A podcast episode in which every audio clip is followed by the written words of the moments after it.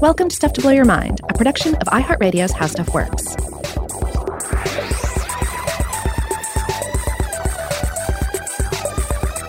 Hey, welcome to Stuff to Blow Your Mind. My name is Robert Lamb. And I'm Joe McCormick, and I was just out of town for about a week and a half. So, Robert, you recorded some interviews while I was out. That's right. I didn't have you to talk to, so I'm like, who am I going to talk to? So I just started calling people up and uh, saying, hey, let's let's talk about some stuff.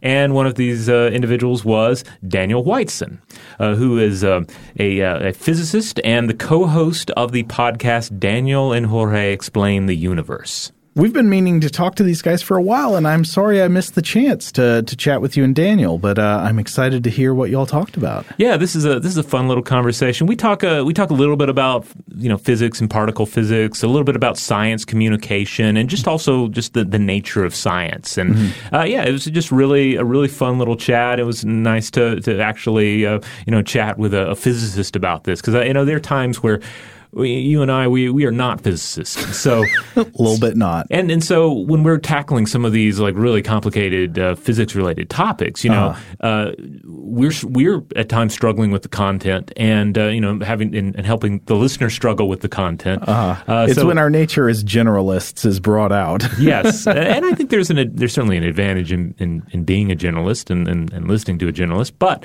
uh, it, it was also just really cool to to speak to an expert uh, yeah. about some of these topics. So, uh, totally. so, yeah, it's a it's a really really fun one. Uh, so without further ado, let's go ahead and jump into the interview, and we'll jump out for ad breaks, of course, and then we'll meet you at the end. Hi, Daniel. Welcome to the show. Uh, can you go ahead and just uh, introduce yourself, your name and your title for uh, for everybody out there listening? Hey, thanks a lot for having me on. Uh, I'm Daniel Whiteson. I'm a professor of experimental particle physics at University of California at Irvine. I'm also the co-host of Daniel and Jorge Explain the Universe, our podcast that comes out twice a week about mind-blowing, crazy stuff about the universe. And together with Jorge Cham, we also wrote a book called We Have No Idea, a guide to the unknown universe that tells you all about all the things that we don't know about the universe. And uh, uh, how? Let's see. How? When did the show actually start? I know it's been going for um, uh, for for quite a while now. Uh, you have a, a, number of episodes banked up. Yeah, we're actually just hit a hundred episodes. Oh, nice. So we've been yeah, it comes out twice a week, and so we've been doing it for just over a year. And, you know, the topics vary from like how big is the universe to more pedantic stuff like how does lightning work and does anybody actually understand it? Uh, we just look for mysteries anywhere, you know, puzzles that physicists like to unravel. And we hope our listeners like to hear us blather about.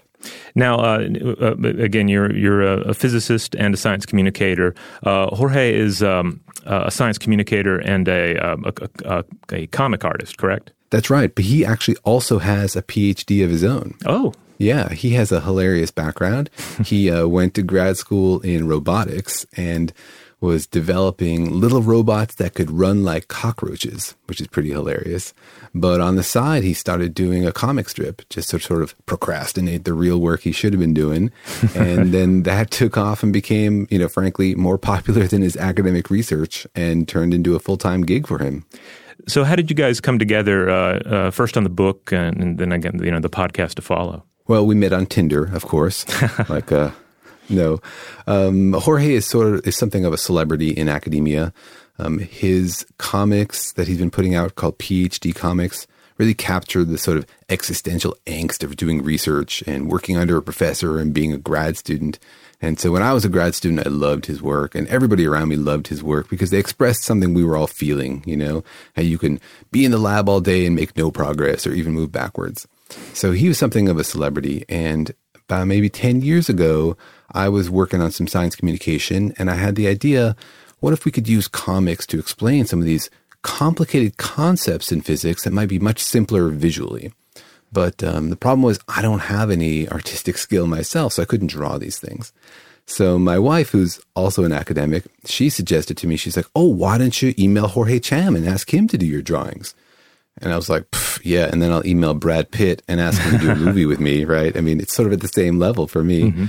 But uh, emailed Jorge, cold email, and he actually wrote back and thought it was sounded like a fun project, and we've been working on stuff ever since. Awesome. Well, yeah. I mean, um, uh, obviously, uh, worked well together in the book, but and then on the podcast, you guys have a wonderful rapport. Yeah, we um we had fun. We have fun doing the podcast mostly because we have fun talking science to each other. I mean, when we were working on the book, we would spend a lot of time talking about the concepts and figuring it out. And um, something that Jorge is really good at is teasing out what's interesting about a topic and figuring out how to connect it to the general public you know, he's not uh, trained as a physicist, but he has a science background. He's mm-hmm. obviously the brain force, so he can understand these concepts. But he's outside the field, so he's able to sort of bridge between you know the, the, the hard science and the general public. And so I think that works really well. But yeah, we just had fun. We were just laughing all the time while talking. And so we thought it'd be fun to, hey, record those conversations and share them with people. So you, you already touched on this a little bit, but the, you know, part of this, you know, as a scientist and a science communicator, you, you're, you're privy to the, uh, the inside world of scientific research and, uh, and academia. Uh, but then you're, you're communicating it to a, more general audience. And you mentioned the, um, you know the idea of going in working every day and either feeling as if you're not making progress or feeling like you're, you're slipping backwards. Do you, do you feel that there is a like there's a, a, myth or a misconception concerning science in the general public that um, uh, you know re- regarding like the, the rate of progress uh, in in science or what progress looks like? Yeah absolutely.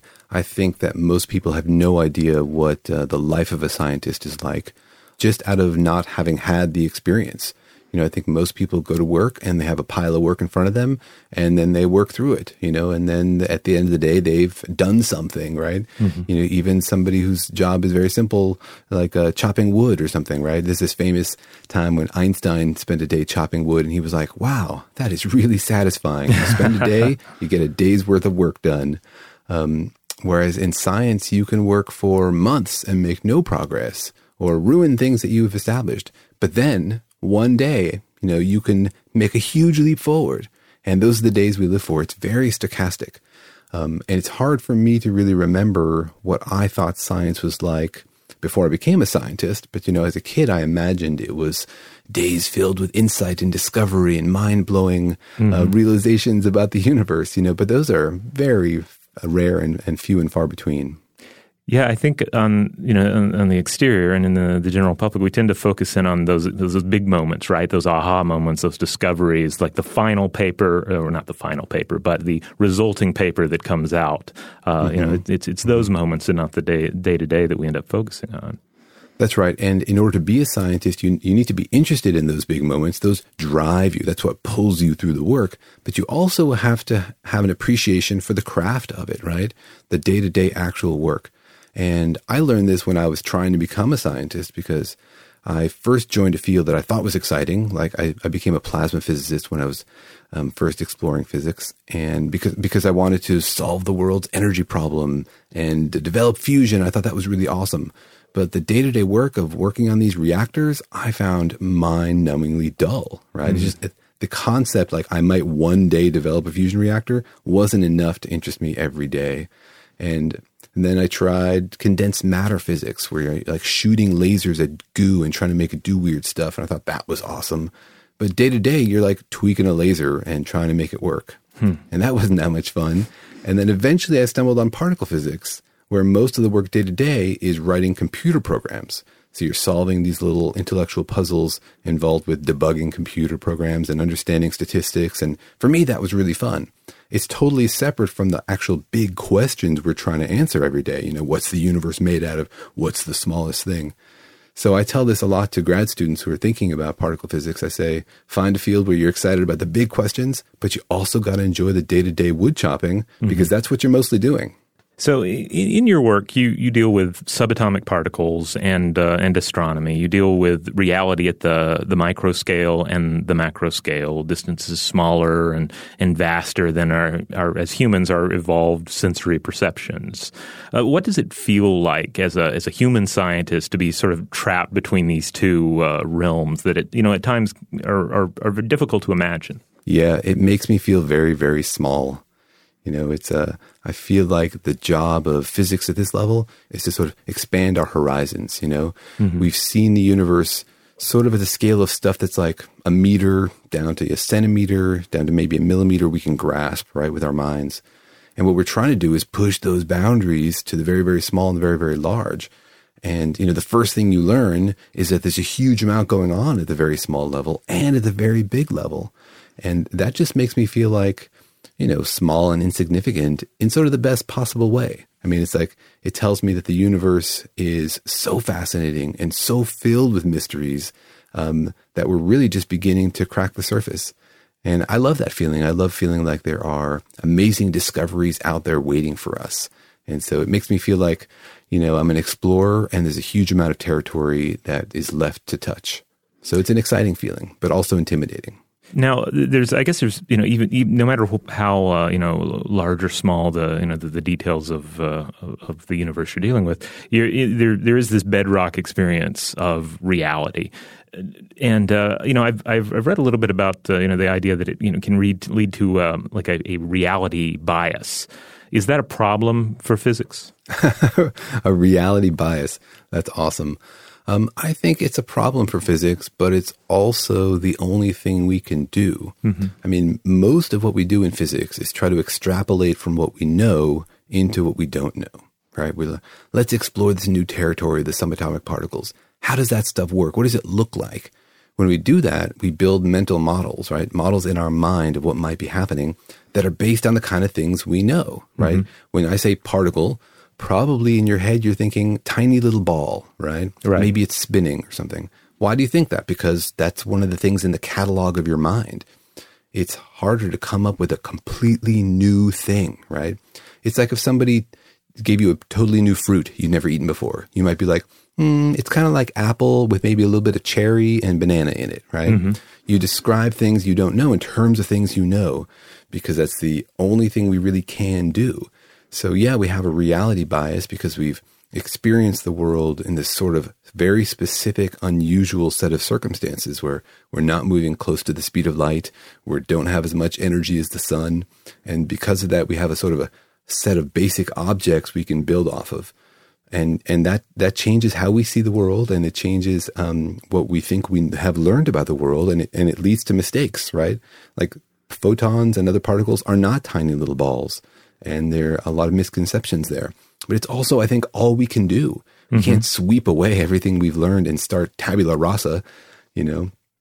I think one exciting way to probe that reality bias, frankly, is talking to alien physicists. This is why I'm so excited for the arrival of extraterrestrials because I have so many questions. I want and I want to know like how do you guys think about photons or do you think about photons or you know all this sorts of stuff. I have so many questions for the aliens. Interesting. You know, I was I was thinking about this the other day when my my son, uh, who's um, who's seven, was asking about uh, about light and light years. I think uh, it, it, had to do with I was telling about some news about a, a planet 111 light years away, mm-hmm. and um, and trying to explain it to him. And I was thinking at the time, well, it's kind of like I have I have two ways of of looking at or thinking about light. There's the you know the explanation of photons, and then there's this kind of default but incorrect version of like uh, of light uh, that I kind of fall back into. You know, the sort of like sight as a laser beam. Um, uh, you know, where where it's mm-hmm. something emitted rather than received. But uh, but based on, on the way you just described it, it makes me think. Well, maybe they're really doing like three different levels. They're sort of like photons as they actually are. The metaphor, uh, metaphorical version of photons that we use to understand that, and then the you know whatever the sort of basic incorrect version based on just the experience of physical reality is. Yeah, and we even have more than one metaphor, right? Because one doesn't do the job, right? Ah. We have photons as a particle. We also have photons as a wave because sometimes photons do things like you know interfere with each other um, in patterns that we see waves do, and so we're like, oh well, let's explain that using our wave analogy. And then we're like, okay, but now the photons are like bouncing around the way particles do. Okay, now let's use our particle analogy. And a question we often get on our podcast is like, are photons particles or are they waves? Or are they both? Right? And the answer is they're neither, right? They're not mm. they're not particles. They're not tiny little balls. They're not waves. Those are two different metaphors we use to try to capture the fundamental essential weirdness of this thing, which we never can completely describe in terms of things we're familiar with because they're totally different from anything we've ever seen before. right? It's this weird quantum mechanical particle that can do things that basketballs and water waves just cannot do. So some combination of those two ideas comes closer to describing what it is, but I don't think we'll ever truly deeply understand it the way we understand the way a basketball bounces just because we didn't grow up experiencing it, right? It's mm. like if you don't grow up hearing Chinese, you're never going to speak it without an accent. It's just impossible. Right. In the same way, we're never going to really understand photons no matter how many banana peels we smoke.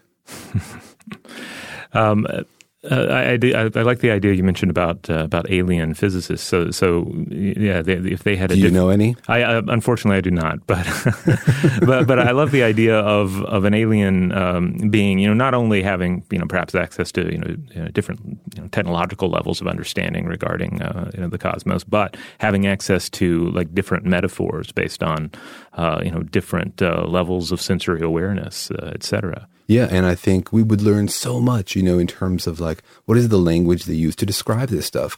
Uh, are they mathematical?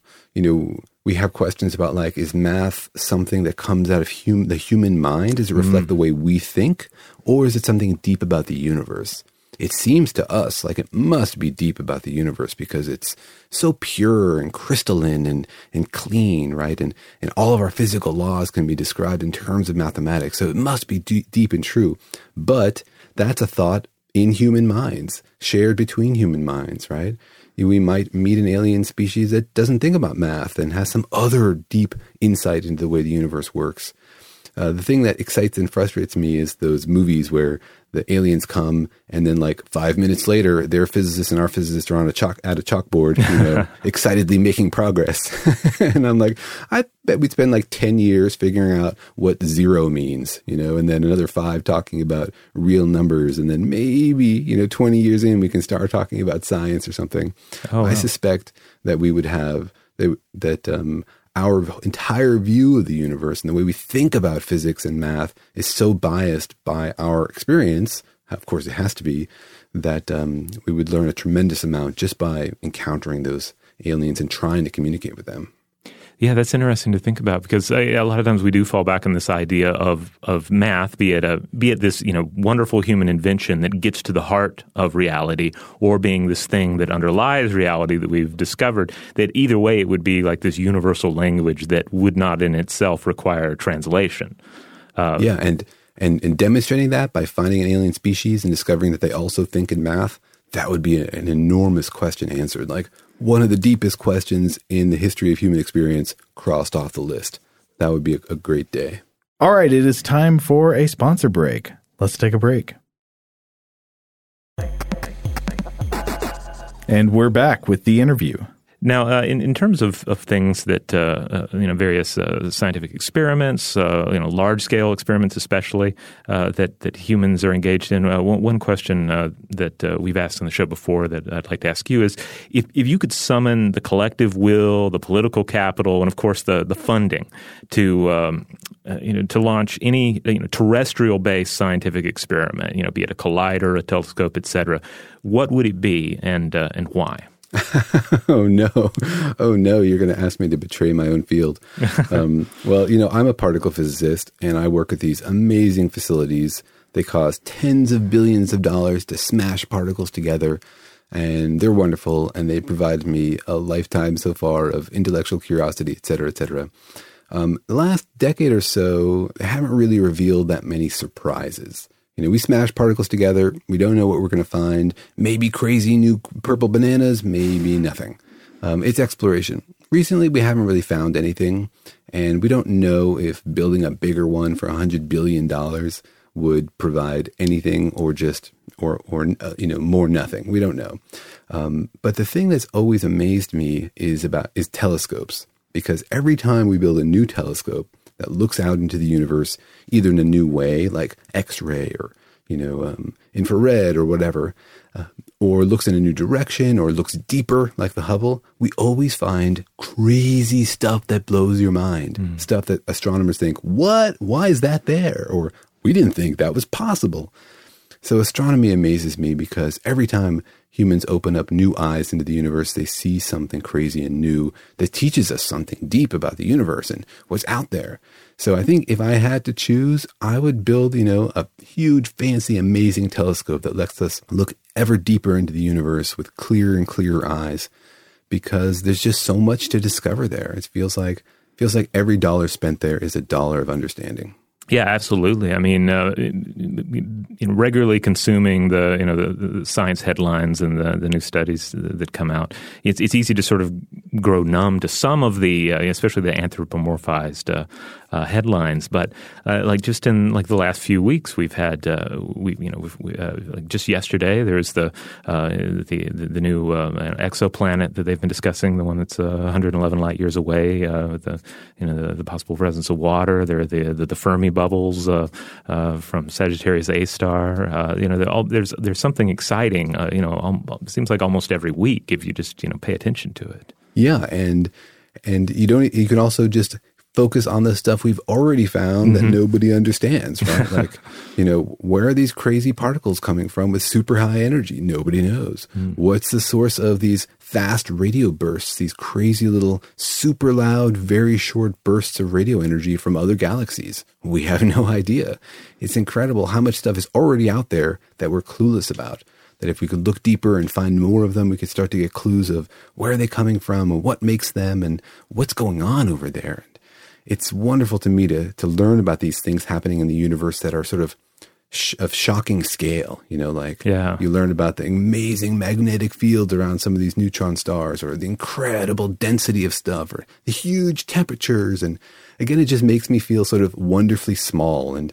You know, the universe is so much bigger than we ever imagined, but it's also so much more extreme. You know, mm-hmm. there's dense stuff and hot stuff and fast stuff and crazy stuff and I love that because it uh, it just tells me that there are more of these crazy, mind blowing moments in the future, and that's that's what I live for. Right. I mean, and, and many of them close to home. Uh, you know, it's easy to to get wrapped up in the you know various exoplanet stories and you know considerations of of uh, black holes, but but but then like all the mysteries that relate just to our solar system and uh, you know the the un, the, the, less uh, uh, known uh, you know outer reaches of it are are always fascinating. Yeah, we have moons of Jupiter that have like oceans underneath their surface that mm-hmm. might have life on them, right? There's yeah. potentially incredible discoveries basically just around the corner. So, I mean, I would love to send something up there to drill into that ice and figure out what's underneath and what's swimming around in that ocean. Like, I would definitely pay more tax if we could have more missions to explore just our own solar system for sure. Sign me up. So you're a you're a scientist and a science communicator, and we, we find ourselves in a time when, especially in the United States, there's a, there's a certain amount of hostility to certain scientific topics, generally politicized topics, especially climate change, uh, and of course the stakes for the future are, are huge uh, when it comes to climate change. Ha, do you do you think there have been mistakes, any mistakes in science communication that led us here? um, I think everybody makes mistakes because everybody's human mm-hmm. and everybody comes from their own perspective. And, you know, I've heard people be asked questions like, is there a chance the Large Hadron Collider will destroy the Earth? And, you know, the answer to that question, of course, is yeah, there's a chance, right? but you have to know your audience, right? You have mm-hmm. to know really what are they asking? They're asking, should I be worried? Right. And the answer to that is no. Um, and so it's it's a matter of sort of bridging those communities, of knowing who your audience is and knowing how to talk to them.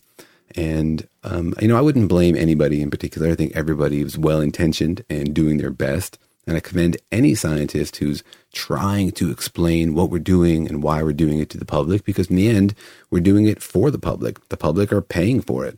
Um, it's their science also.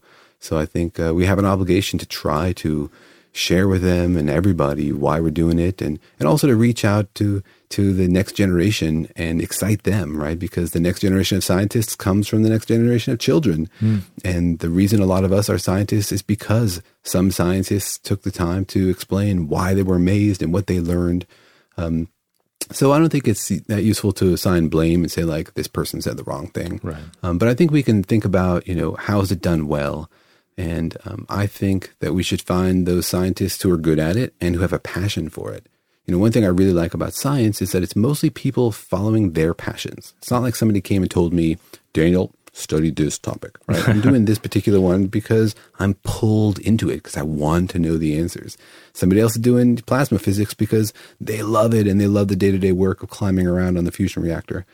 And some people love science communication and other people like hiding in their office and never talking to human beings. And so, you know, let's let the, the, the huge and varied set of talents we have do their best. So at, at, times, you know, in, in dealing with um, you know, things at the macro or the, the, the, micro scale, dealing with things like like radiation, you know, we're dealing with things that are again beyond our our our, our ability to really perceive, uh, you know, as, as humans. And we're kind of dealing with invisible realms.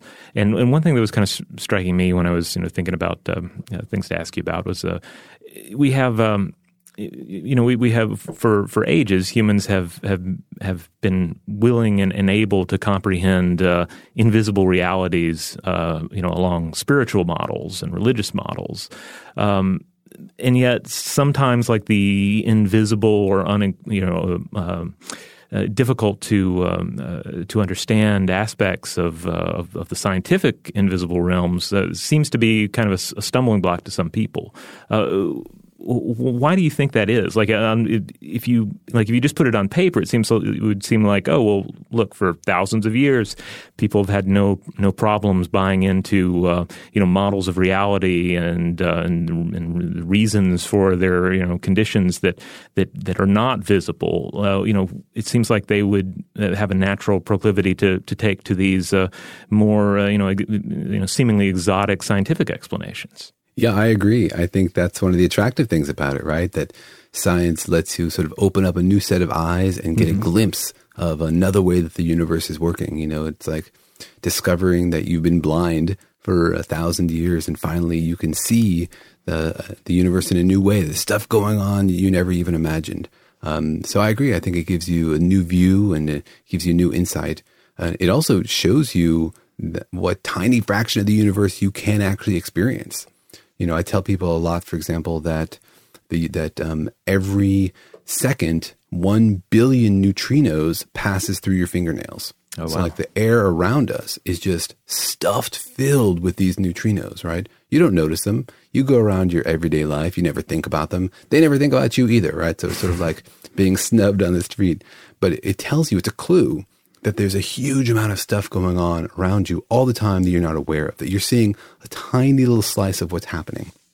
So, actually, I think the opposite. I think that um, people's historical acceptance of mysticism and hidden powers and invisible actions um, lets them makes it easier for them to understand that the universe is filled with invisible, crazy stuff um, that they might not have imagined. So, I've actually had the opposite experience.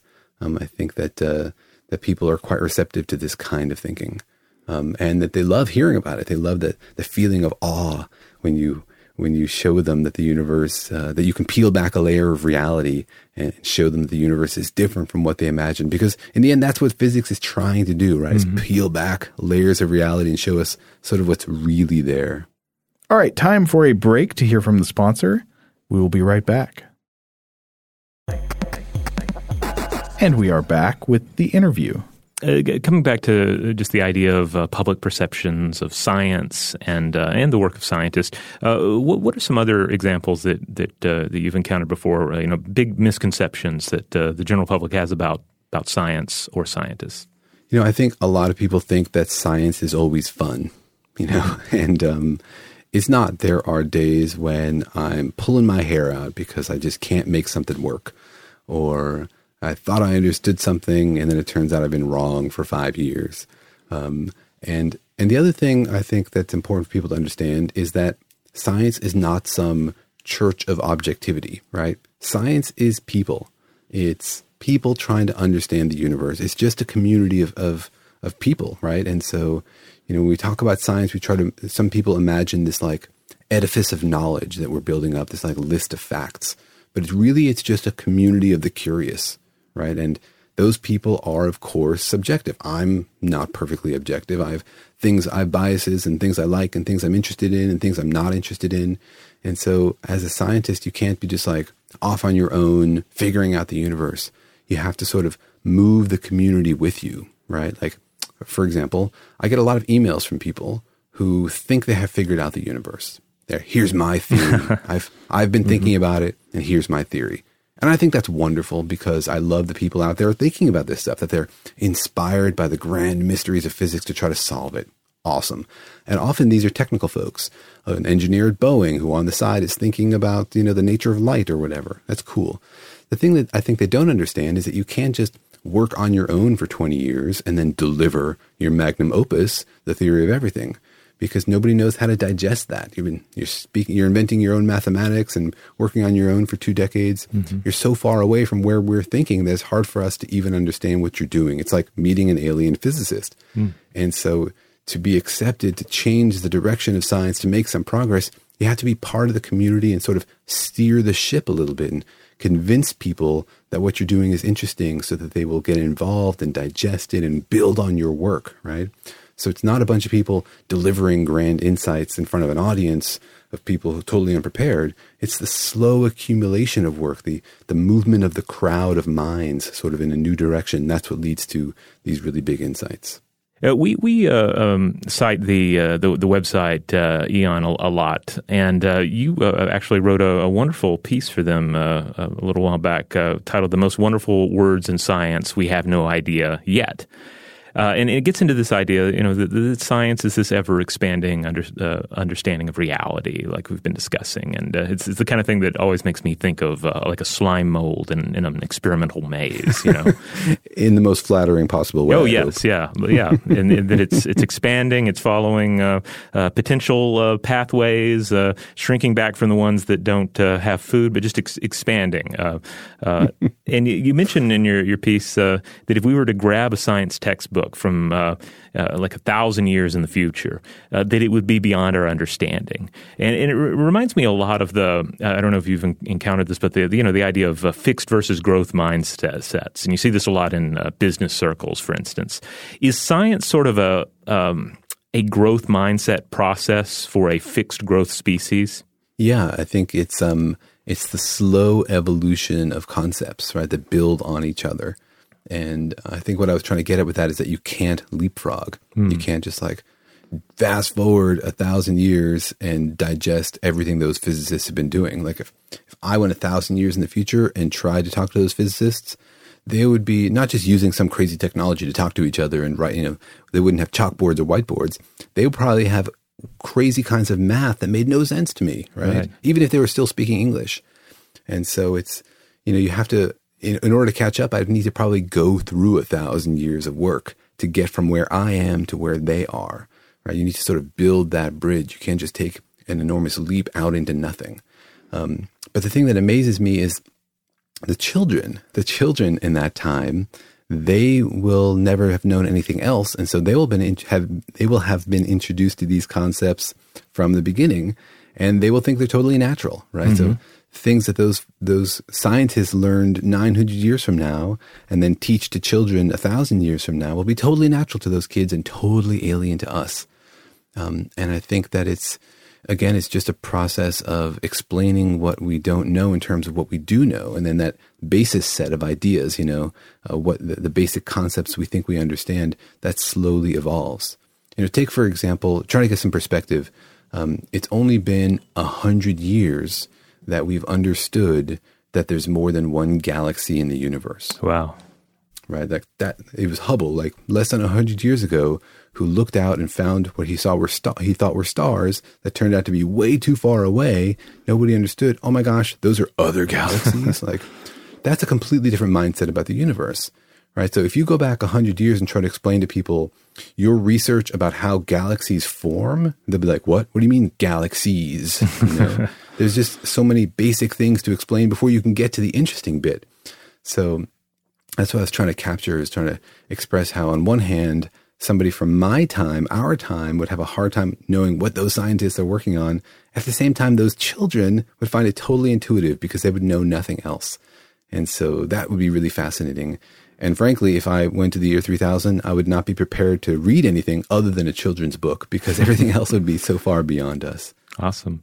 Uh, well, uh, let's let's as we you know begin to close out here. I want to come back to uh, the podcast, and uh, you know part of the the podcast mission statement um, is to explain the universe. Uh, so where uh, where are you one year in on the you know your completion level of explaining the universe? I would say approximately zero percent. Yeah. no, you know, science has you know what fraction of the universe has science understood? I think zero percent is a good estimate. you know, we've only recently stumbled across big questions, you know, questions like why is the universe expanding and expanding faster and faster? Um, this is a question we only discovered 20 years ago, and we still have no idea how to explain it. And what that tells me is that there are huge questions out there that we haven't even discovered yet, you know? There are also other questions we don't even know how to make progress on, like mm. what is the nature of time? Why does mm. it only move forwards? Uh, what is even space? You know, it has yeah. three dimensions or maybe more. It can wiggle and shake and expand and bend. What is this stuff? um, there's so many things we have not yet scratched. And I think the deepest questions, we have not even discovered the questions yet. And so um, I think zero percent is, is approximately a fair estimate. You know, there are other ways to look at it though. Like we know, for example, how much energy there is in the universe. Sort of crazy and amazing, but we can measure the total energy density of the universe by measuring how much it bends space. And then we can ask, like, how much of that energy can we account for? And there we've made a solid 5% progress because 5% of the energy is in terms of matter like me and you and hamsters and bananas. so that's some concrete progress, you know, but it leaves 95% of the universe totally unexplained. So um, there's lots of stuff to keep exploring, and definitely lots of material for future episodes. So uh, for anyone out there who is checking out uh, Daniel and Jorge explain the universe for the first time, uh, what do you recommend? Start at the beginning, start with the most recent episodes, or are there key episodes that you would recommend uh, in particular? We try to cover a pretty broad variety of stuff from like how big is the universe to is the universe a simulation down to more you know everyday stuff like how does a microwave work or you know how do today's episode was like how is it possible for stones to skip on water hmm. and so uh, what i would suggest is people just sort of skim the titles and find one that pulls in, them in and says ooh i want to know about that because everybody's got different curiosity and different passions um, my favorite ones are the particle physics ones. You know, what is a quantum field, or mm-hmm. is light a particle or a wave, or that's the kind of stuff that really gets me going. But uh, I think they're all fun, and people should follow the ones that uh, that touch their personal curiosity. Now, obviously, if people want to find the podcast, they can they can find it wherever podcasts are available. But uh, well, what are some other uh, key uh, addresses or contact points you want to get out there? Yeah, you can find us on Twitter, Daniel and Jorge, or Facebook and Instagram. And you can look at our website, danielandjorge.com. And if you have a question that you'd love us to answer, just email us at questions at danielandjorge.com. We answer all of our listener emails, every physics question we get. And we love suggestions from listeners because we want to know what you want to hear about. Awesome. Well, Daniel, thanks for uh, taking time out of your day to uh, chat with me here on the show. And uh, you know, uh, Joe and I may take you up on on that that email uh, situation uh, because we have physics questions from time to time that we certainly cannot answer. So it would be nice to to bounce some of them off of you. Awesome. Well, thanks so much for having me on. Really fun to talk about this stuff. I love the questions, and thanks again. All right, so there you have it. again, that was Daniel Whiteson uh, co-host of Daniel and Jorge Explain the Universe, and uh, you can find that at danielandjorge.com. Uh, you can also find that podcast anywhere you get your podcasts. It's a, it's an in-network show. They are essentially our co-workers on the other side of the, the continent here, uh, but it's a, it's a tremendous show. I highly recommend it. Awesome. In the meantime, if you want to check out other episodes of Stuff to Blow Your Mind, head on over to stufftoblowyourmind.com because that is where you will find them. You also find them everywhere you get your podcasts. And as always, we ask you uh, if, if you have a chance chance, support the show by leaving a nice uh, rating and a review. Huge thanks, as always, to our excellent audio producer, Seth Nicholas Johnson. If you'd like to get in touch with us to let us know feedback on this episode or any other, to suggest a topic for the future, just to say hello, you can email us at contact at stufftoblowyourmind.com.